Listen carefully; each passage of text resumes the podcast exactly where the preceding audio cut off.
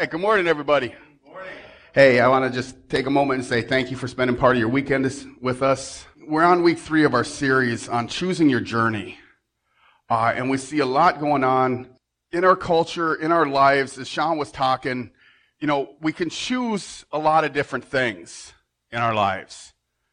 Too often we choose to listen to lies. We choose to listen to culture. We choose to listen to um, outside voices that are telling us this and that, and, and it really confuses us. And we've been discussing how these choices really affect our whole life.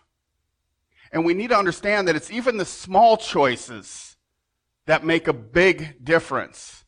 And so I'm not asking you guys to, to take what we're talking about and make some gigantic, huge change. Okay, because it doesn't happen like that. Honestly, you talk to most successful people, they've made a thousand small choices that got them to where they are. And so if you want to be successful in life, it's not about saying, okay, I'm just going to stop doing this or I'm going to start doing this. It's starting to make choices that are going to make a difference. And that's really what we talked about the first week is what do you value? Where is your value system rooted in? And if our value system, honestly, I believe, if you don't believe, sorry, but I believe if your value system isn't rooted in the kingdom and what God think, thinks is important, you will be tossed to and fro by the world, always looking for something to make you feel better, look happy, or feel something that isn't real. And so we're constantly looking for whatever it is, whether it's, you know, friends or it's houses or it's cars or it's alcohol or it's addictions, whatever it is, we're always looking for something that can fill what's missing inside because our value system is wrong. And now see, if it was easy to just say, well, guess what? I'm going to quit doing this. How many of y'all know we wouldn't have Celebrate Recovery? We wouldn't have different groups that help people get through this. It's not that simple because if it was, we wouldn't need all that. Yes, Jesus can heal it all. I truly believe that. But guess what? Jesus also gave us people to help us walk through this. As I was thinking about again this week and everything that goes on, and I'm thinking about, you know, watching those wildlife shows. How many guys like watching those wildlife shows on the National Geographics and stuff? Okay, maybe just me. And, and, you know, you got the pride of lions and they're going out hunting. And when they go out hunting and they see a whole big group of wildebeests, do they attack the group or do they separate somebody who chose to believe a lie? See, you're an easy target when your value system is on thinking you can do it alone. Because then you can believe lies you can be tricked into thinking something that isn't true. And so they always attack the smallest, the weakest, the oldest, the injured, and they separate them from the group. Now, to me, that's why it's, why church and coming together is so important to me. Not just the fact that Jesus said it or the Holy Spirit said it through Paul, do not forsake the gathering together as some have. Not just because of that, but because guess what? I know I can't do this on my own. And I'm going to get more into that because that's what this week talks about. Is how to choose the right team to get to where you want to go. Because we all need a team. The greatest man who ever walked the face of the earth, who did not need to put together a team, chose 12 to be on his team. So if he had needed a team, I really need a team. You really need a team. See, we can't do it alone. So the greatest choice that we all have to make when figuring out what we want to do is, am I going to surrender my life and my heart to Jesus? That is the greatest choice I truly believe any of us can make. See, when I chose to follow Jesus, I had to leave my past behind. And I had to not worry about tomorrow and make choices today. Because what I choose today is going to affect my tomorrow. And if I think it's not going to, there's always a consequence for the choices I make. And I don't like them. Most of the time, the choices I make, the wrong choices I make, I don't want to pay the consequences. None of us do. But I, am here to tell you this morning that choosing the right values placing values in the right place and learning to place them in Jesus will make a big difference. Will it make it easy? No. Because we all know that when we come to Jesus, it hurts because he got to take a lot of junk that we've carried. It's why I, I put for my own life and, and, you know, again, thank you, Sean and Aiden, for this morning. I place a value on worship. Because honestly, and, and I wrote this quote down from Louis Giglio talking about values and worship, is this worship is our response to what we value most. As a result, worship fuels our actions and it becomes the driving force in all we do. And yes, it's not just about music. Worship is a lifestyle. But it, it's based on what you value most. I was watching an old sermon from Reinhard Bonnke last night and some David Wilkerson stuff last night. Sorry, I'm old school.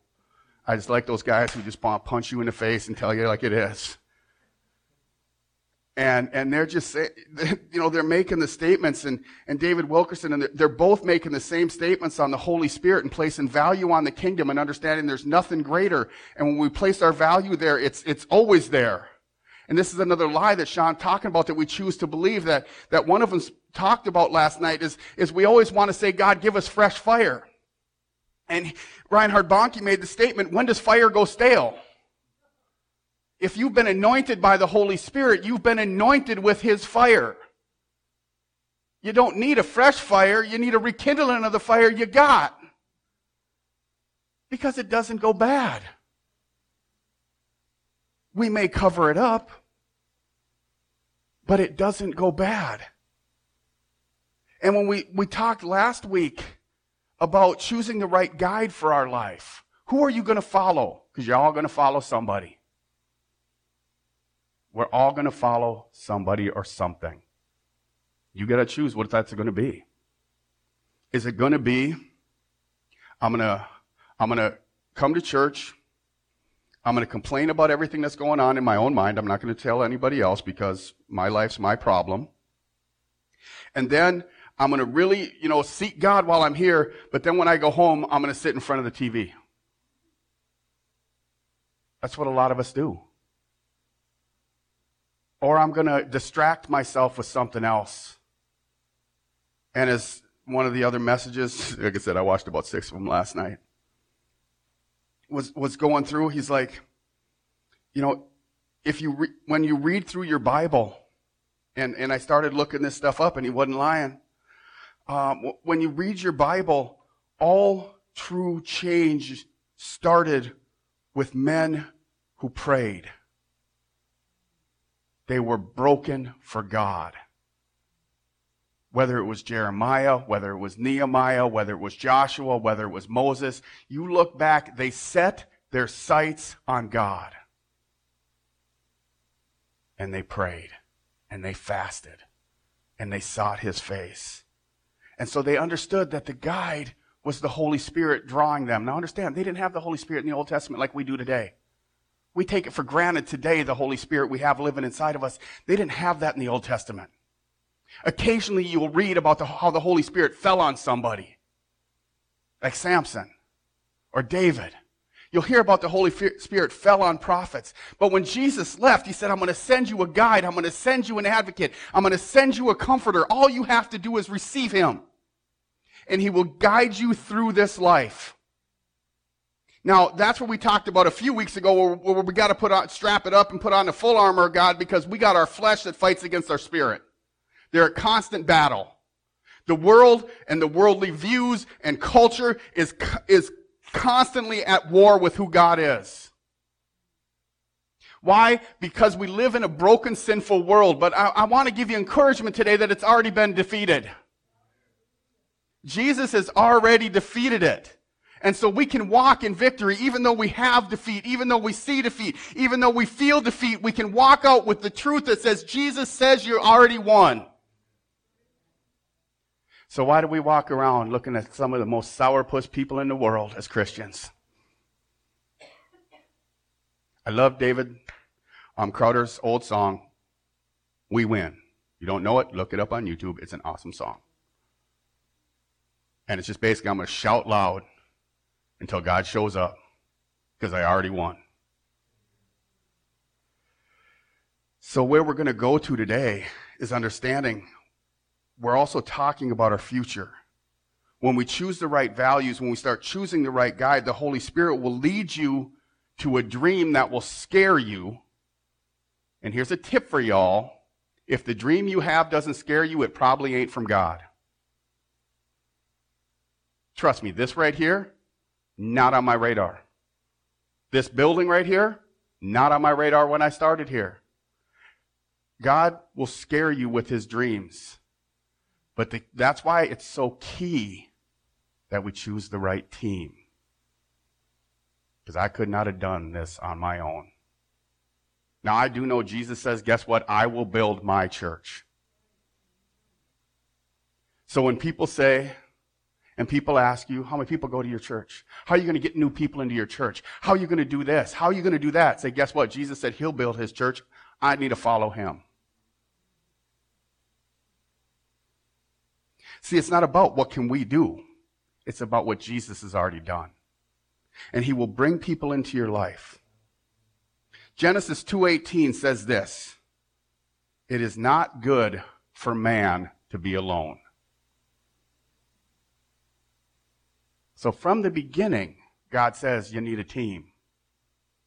He said, not good for you to be alone. It's not good for you to try to do this by yourself. See, we're wired for relationships. We're created to live in community. As much as some people annoy you, you need people in your life. Woohoo! Some of y'all excited about that one. See, you cannot fulfill God's purpose for your life by yourself. It's why Jesus told the 12 and he, and he told his followers to go to the upper room and wait for the gift of the Father. Why? Because Jesus knew the work he had called us to do to go and make disciples of all nations, baptizing them in the name of the Father, Son, and Holy Spirit. He knew we would not and could not do that on our own. We would not only need a team of people, but we would need God's team on our side too. So we have the Father, the Son, and the Holy Spirit working with us. And so we learn to move forward. We learn to say, to choose the right team, I have to look, I have to be willing to learn, I have to be willing to open up my heart. And when we think about putting together our team, we need four kinds of people around us. And I just want to talk about them real quick. Okay, the first kind of person you need in your life when you're starting to think about your team is you need a model.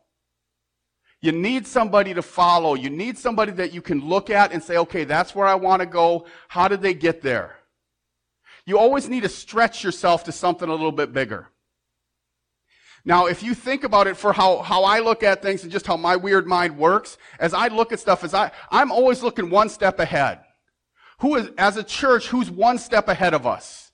And so that's who I, that's who I want to model what we do after. Why? Because they're, and I, I check them out, make sure they're following God, make sure their heart's in the right place, and I do all the due diligence to make sure I'm doing it right. But I have somebody I can model. I have somebody I can follow.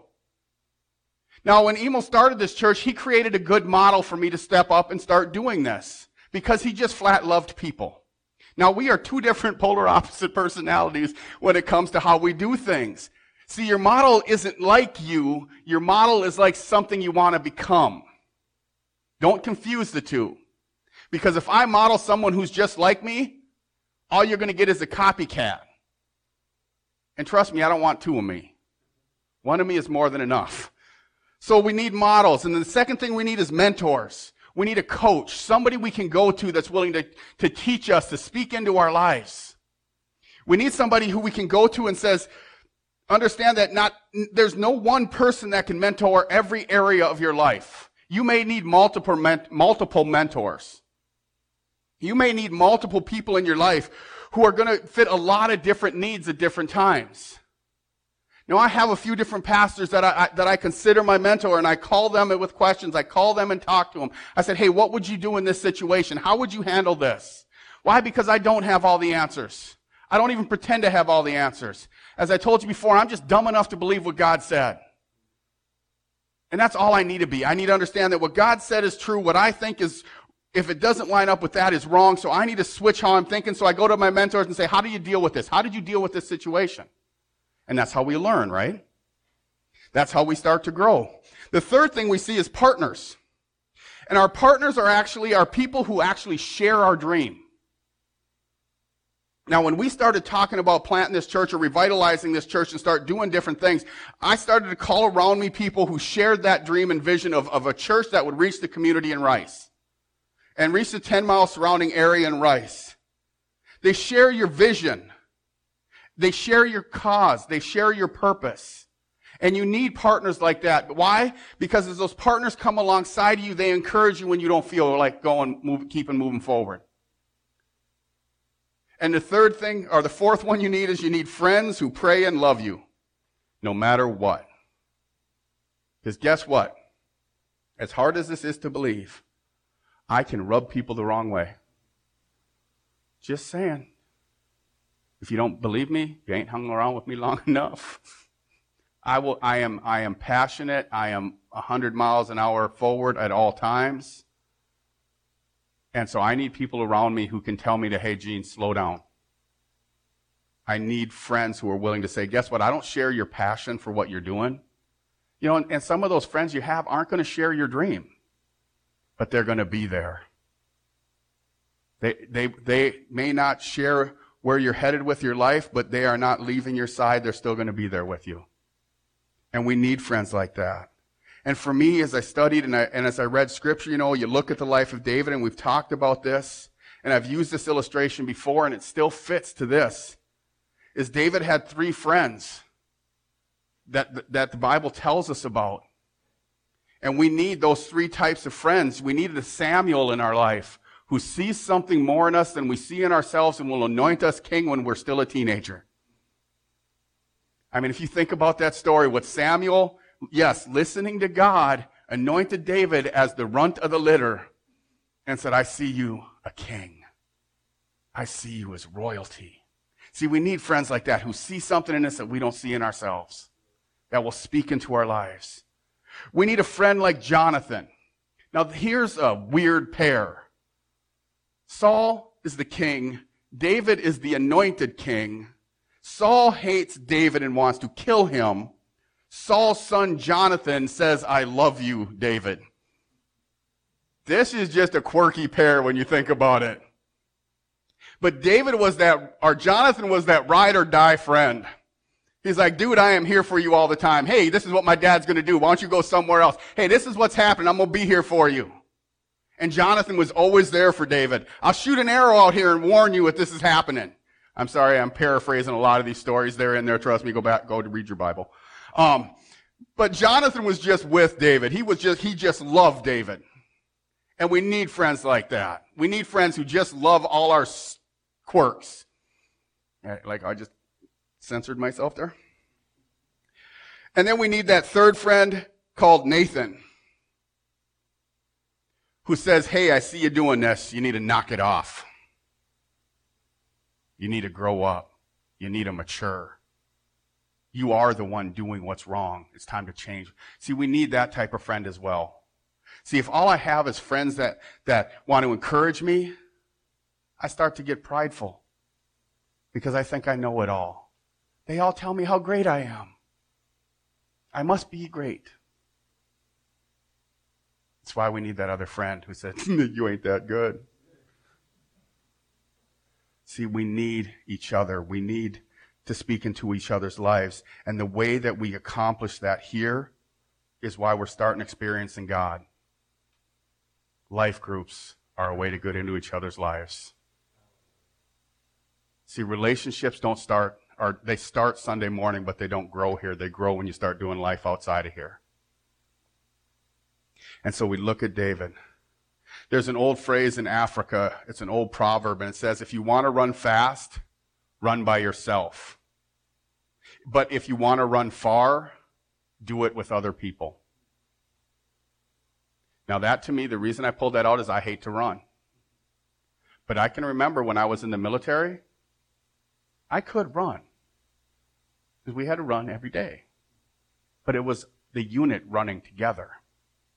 It wasn't you. Because I, I had to do my, my physical test one year because I was sick, so I couldn't take it when it was, t- when the rest of the group took it. So I had to take it by myself. You know, there was a two minute difference in my two and a quarter mile run that year, slower, because I ran it by myself.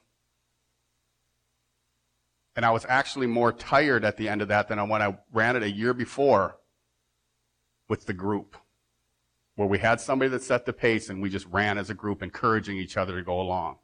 We had to do that in boot camp.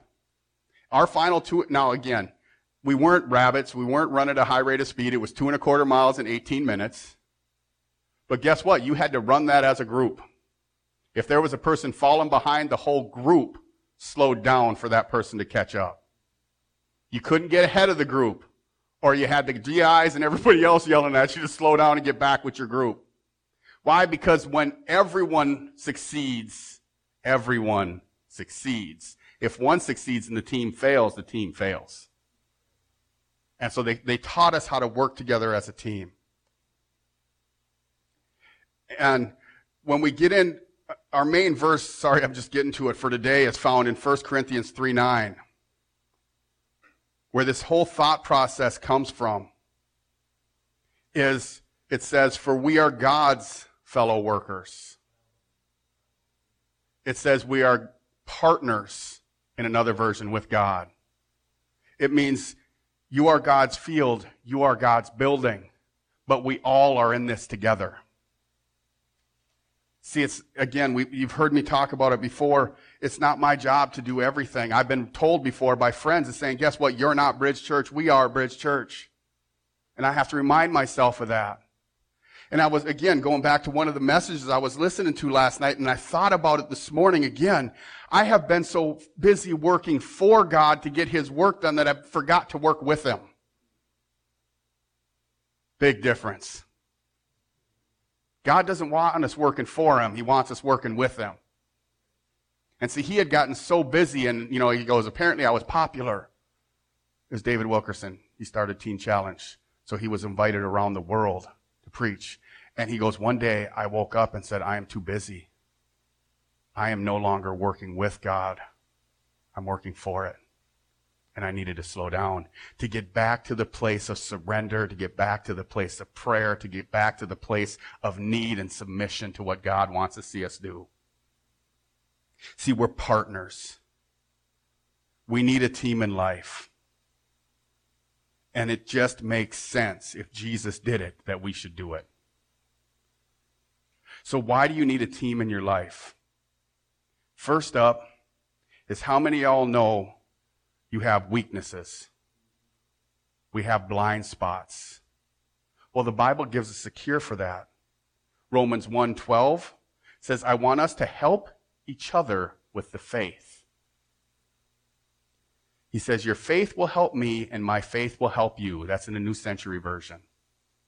See, I have blind spots. I have weaknesses. I am big picture guy. You bring Linda in alongside of me, who's on our team. She is detailed beyond belief. Sean, you bring him in alongside me. He wants to also look at things from different angles. What if this? What if that? So together we fill in each other's weaknesses with the strengths because guess what? If all it was was my big dream, we would be broke and close our doors. Because I'm already thinking our next building. Because that's what God has called us to do. So they're like, hey, slow down, Gene. Why don't we get this one finished first? I'm like, dude, yeah, you, you go ahead and finish this one off. I'm going to go to the next one. But I need to, they pull the reins back and say, I'll help you. You got to help me though. So we got to work together to make this happen. And the second thing is, guess what? Having that team brings out the best in me. It'll bring out the best in you. Having those people will challenge you to become better. It'll say, okay, yeah, Gene, you're a big dreamer, but you're missing the details of how we need to do it. So then I can step back and say, okay, how can we make this better? Every week when we walk in here and we talk about it as a team is what can we do better? How can we portray ourselves better? How can we welcome people better? And we, and we challenge each other with that is how can I become better? What do I need to do to become better? Third thing is when you have more people and you have that team is you can get more done. Oh, Proverbs 27, 17 on the last one, it says, just as iron sharpens iron, friendships sharpen and shape each other. This one, to get more done, Ecclesiastes 4 9, we all know, it, we know this one. It says, two people are always better than one because they can accomplish more working together. See, the Bible tells us, it, it gives us the, the picture of saying, guess what? It says before that, it says, guess what? One can be easily defeated. And by myself, if a group of 10, and I was going to do an illustration, but I ran out of time trying to figure out how to do it, of, of just bringing a chair up here and letting me sit in it. And then calling up, say, Kim, to come and pick up the chair and move it. I'm not skinny. It's probably going to take more than Kim to pick up that chair. But guess what? Then she can call up a friend and they try. Ooh, you can start to budget. Again, I'm a big guy. Um, and then, you know, say Sean now calls up Adam and now we got three people where, and all of a sudden you start getting six people around that. How easy is it going to be to move that chair? See, we can get more done when we bring people alongside us and we say, guess what? Yes, I know I have shortcomings. No, I'm not so prideful that I can't, I, that I'm going to keep my blind spots up. And when you tell me that I need to look at something a little bit differently, I'm not going to look at it because I know everything. I'm going to listen. And I'm going to say, guess what? Together we can get more done. The, the fourth thing with that is it helps me get back up when I stumble because we're all going to stumble. We're all going to make mistakes. We're all going to fall. We're all, we've all fallen short of the glory of God. And so we're going to stumble. But when, when I have the friends and I have my companions with me, Ecclesiastes 4.10 says, if you fall, a companion can help you get up. But if you fall by yourself, you're in real trouble because there's no one there to help you. See, I want somebody alongside of me. Remember that old, old commercial that used to be on TV? I've fallen and I can't get up for Lifeline. Is it? I don't have TV anymore, so I don't know. Um, you know, again, we push that. Why? Because they could push a button and they'd have a team that would come and help them. Right? That's why they had the button. Is I fall and I can't get up? Well, see, if you're by yourself and you got no way to get a hold of buddy and you got no friends and, and you're worried about what they might think if they found out you're struggling with this, that's your pride getting in the way of God saying, hey, guess what? I can use you. I can use somebody to come alongside and help you. And we can say, okay, guess what? Come alongside, help me get back up and help me get back on my feet. Because how many of y'all ever hit below rock bottom? Okay, not many of you, just me. It's all good. Guess what? I needed somebody to come alongside of me. Now, it happened to be my uncle in Alabama who came alongside of me and called me out on it. My mom's best advice she could give me was don't do anything stupid. today, to the, right now, that is the best, best, that's the best I got on that, okay? Uh, because it was true. I'm like, okay, it kept running in my head when I wanted to do something stupid. Um, your mom said, don't do nothing stupid. I'm like, I'm 33, I can do what I want. Yeah, but you're gonna do something stupid, it ain't gonna work out. And so I called my uncle and said, hey, this is what's going on, man. He, and, and, his love for God. Like I said, he one of those dude that would say, praise God, you know, at any time, and you just knew he meant it. The way he said it, the spirit he had, you knew it wasn't that something. Because you all, I know you all have heard somebody, and they say amen at the weirdest times. It's like, you amen, and I just let the dog out. Um, and, but when, when he said it, it was like, okay, yeah, this, this dude is just, he's connected. He knew God. He was filled with the Spirit. And so I called him up and said, hey, this is what's going on. He says, hey, Gene, this is what's got to happen. And he started pointing me into Scripture, started giving me the guide. It pushed me to a church called St. Cloud First at that time. Because I knew I needed something different. And guess what? Somebody walked up to me that day and welcomed me. My three earrings, flat top, and Raiders gear. Not a good attitude. But I knew if we didn't put God first, nothing would work. And a team started to build around me honestly, Sean coming up here is from that team that started from that. So God can use people. The fifth thing it does is it helps you resist attacks and criticism. Ecclesiastes 4:12 with a combination of the message and New Living Translation says by yourself you're unprotected. An enemy can attack and defeat you, but two can stand back to back and resist, and a team of 3 is even better, like a triple braided rope which does not break easily. And so we need to understand that's why we need a team. So we can withstand those things. And to finish up this morning, how fast do I gotta go? Oh, I got six minutes. I want to give you some five thought processes of what to look for when you're choosing your team. Because guess what? They ain't going to just show up on accident. You have to be intentional about choosing your team. And the first thing you want to do when you're looking for that teammate is you want to choose someone who loves and serves God. Why? Because if you don't, you'll be in the same boat you're in today, still looking to make a change. Again, a drowning person can't help a drowning person. See, we want to be everyone, everyone's rescuer today. There's only one rescuer, and his name is Jesus. We want to stop people from paying the consequences of their choices. But that consequence may be the very thing that God needs to use to get their attention. And so when you're learning to pick a team, learn to pick people who love and serve God. If we look at 2 Corinthians 6:14, it says, "Don't team up with those who reject God." How can you make a partnership out of right and wrong?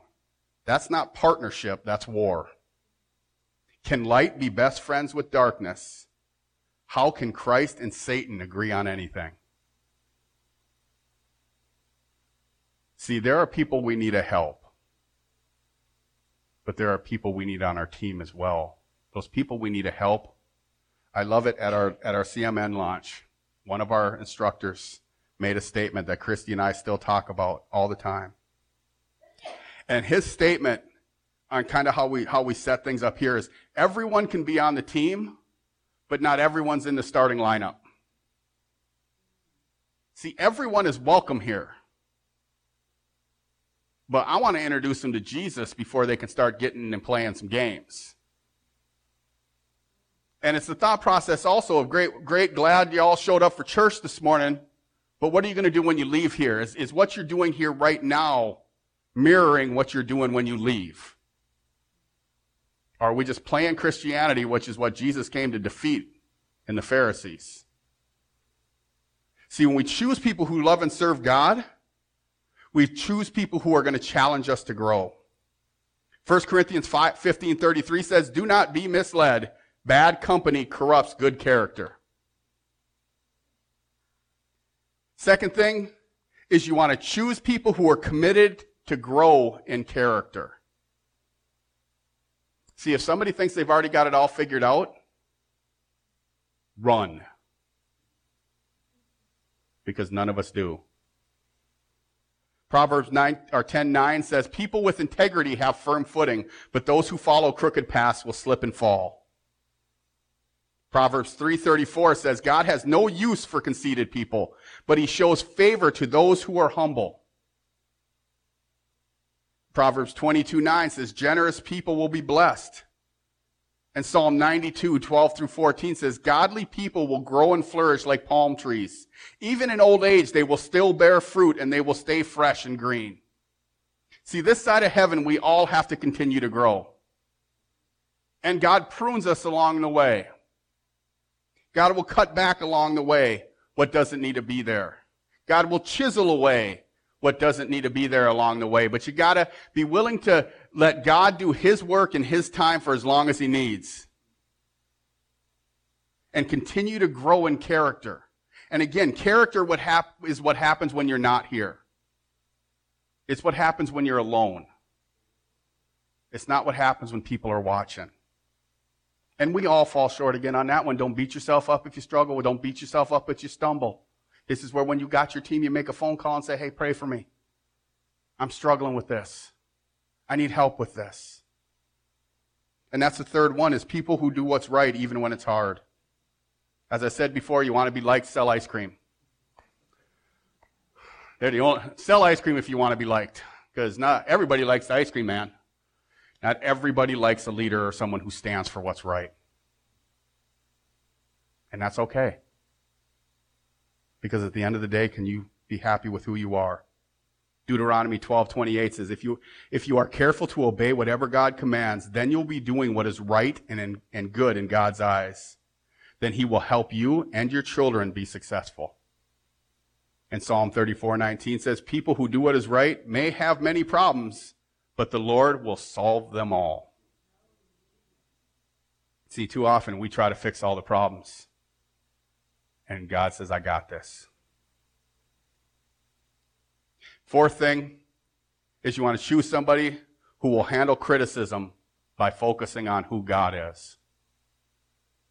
Talked about that this week. As a pastor, guess what? And, and again, as a leader, as a teacher, as anything, you all face criticism. But if we focus on that criticism and not on God, we can start to get hardened. We can start criticizing other people.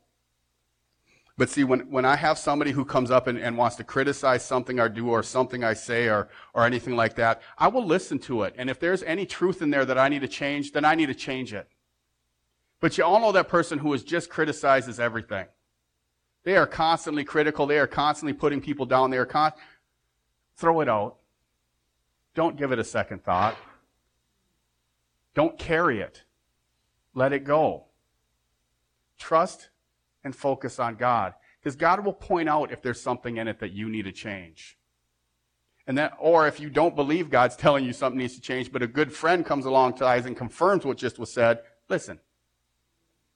Because you are probably the one who's wrong. And that's why we need those friends. Matthew 5, 10 through 12 says, Jesus said, You should be happy when you're attacked and persecuted for doing what God has told you to do. It shows that you belong to the kingdom of heaven and God will bless you when people insult you or hurt you or say all kinds of evil lies about you because of me. Be happy and glad because you will be given a great reward in heaven. People did these exact same things to God's prophets who lived long ago. And he finishes and says, You are, are the salt of the earth. See, when we understand who God's called us to be, what other people say doesn't matter as much. The fifth and last thing is you want to bring people on your team who take bold risks in faith. How many of y'all know you're never going to accomplish nothing if you keep doing the same thing you always done? Yeah. We just get the same result we've always had. So we need to take a bold step of faith sometimes. And that's where you get around a big dreamer who will challenge you to take a step of faith. Now here's a question for you. What if it doesn't work? Wipe yourself off and do it all over. Because that's where your faith grows. Is are you going to do it just because it's right? Or are you not going to do it because it's hard and it might not work out? How many people five years ago, and you guys can raise your hands too. This is more for you online who are watching.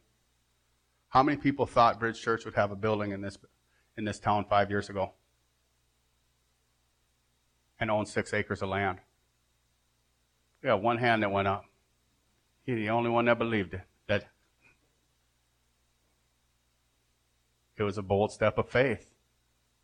That started off as we were talking this week with Shelley when she was home in City Hall. We've taken some steps. We're following God. We brought a team alongside us. You guys have made this happen with God, not me. I'm just dumb enough to take the leap.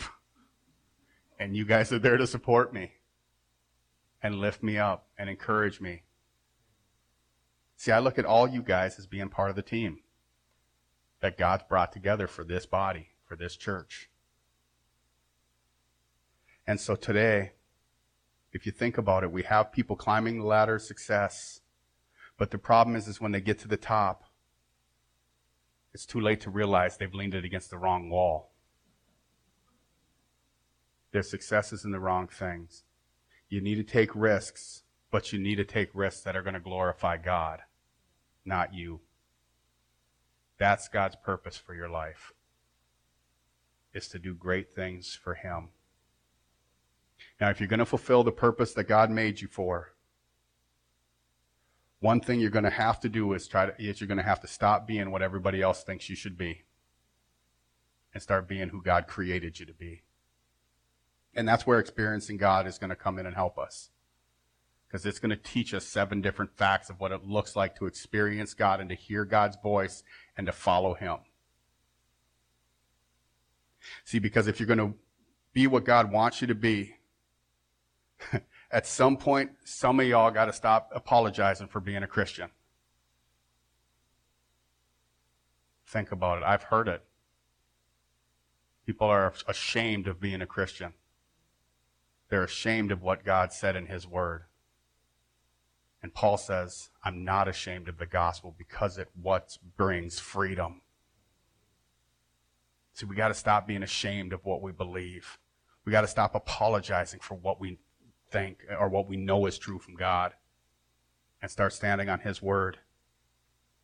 It's going to take work, but you can stand firm on the solid rock that's called Jesus Christ and understand that He's got it. So I'm going to finish off this t- today with a prayer that I wrote out that I want to pray over you guys. And you can pray it quietly in your heart if you want to. And so everybody just kind of bow your heads. And I want you to say this morning, God, I'm all in. I don't want to waste my life pleasing people who don't care about you. I want to please you. I want your favor. I want to live a life of integrity, humility, and generosity. I want to surround my life with people who are committed to doing the right thing. And don't get caught up in being critical and complaining, but are positive in the face of criticism. I want to live a life with people who serve and love you, who are growing and learning, and I want you to use me. I want to be part of this church family use your church family. Together we can make an impact for as long as we live. So, Jesus Christ, I invite you to take over every area of my life. And I thank you for accepting me into your family.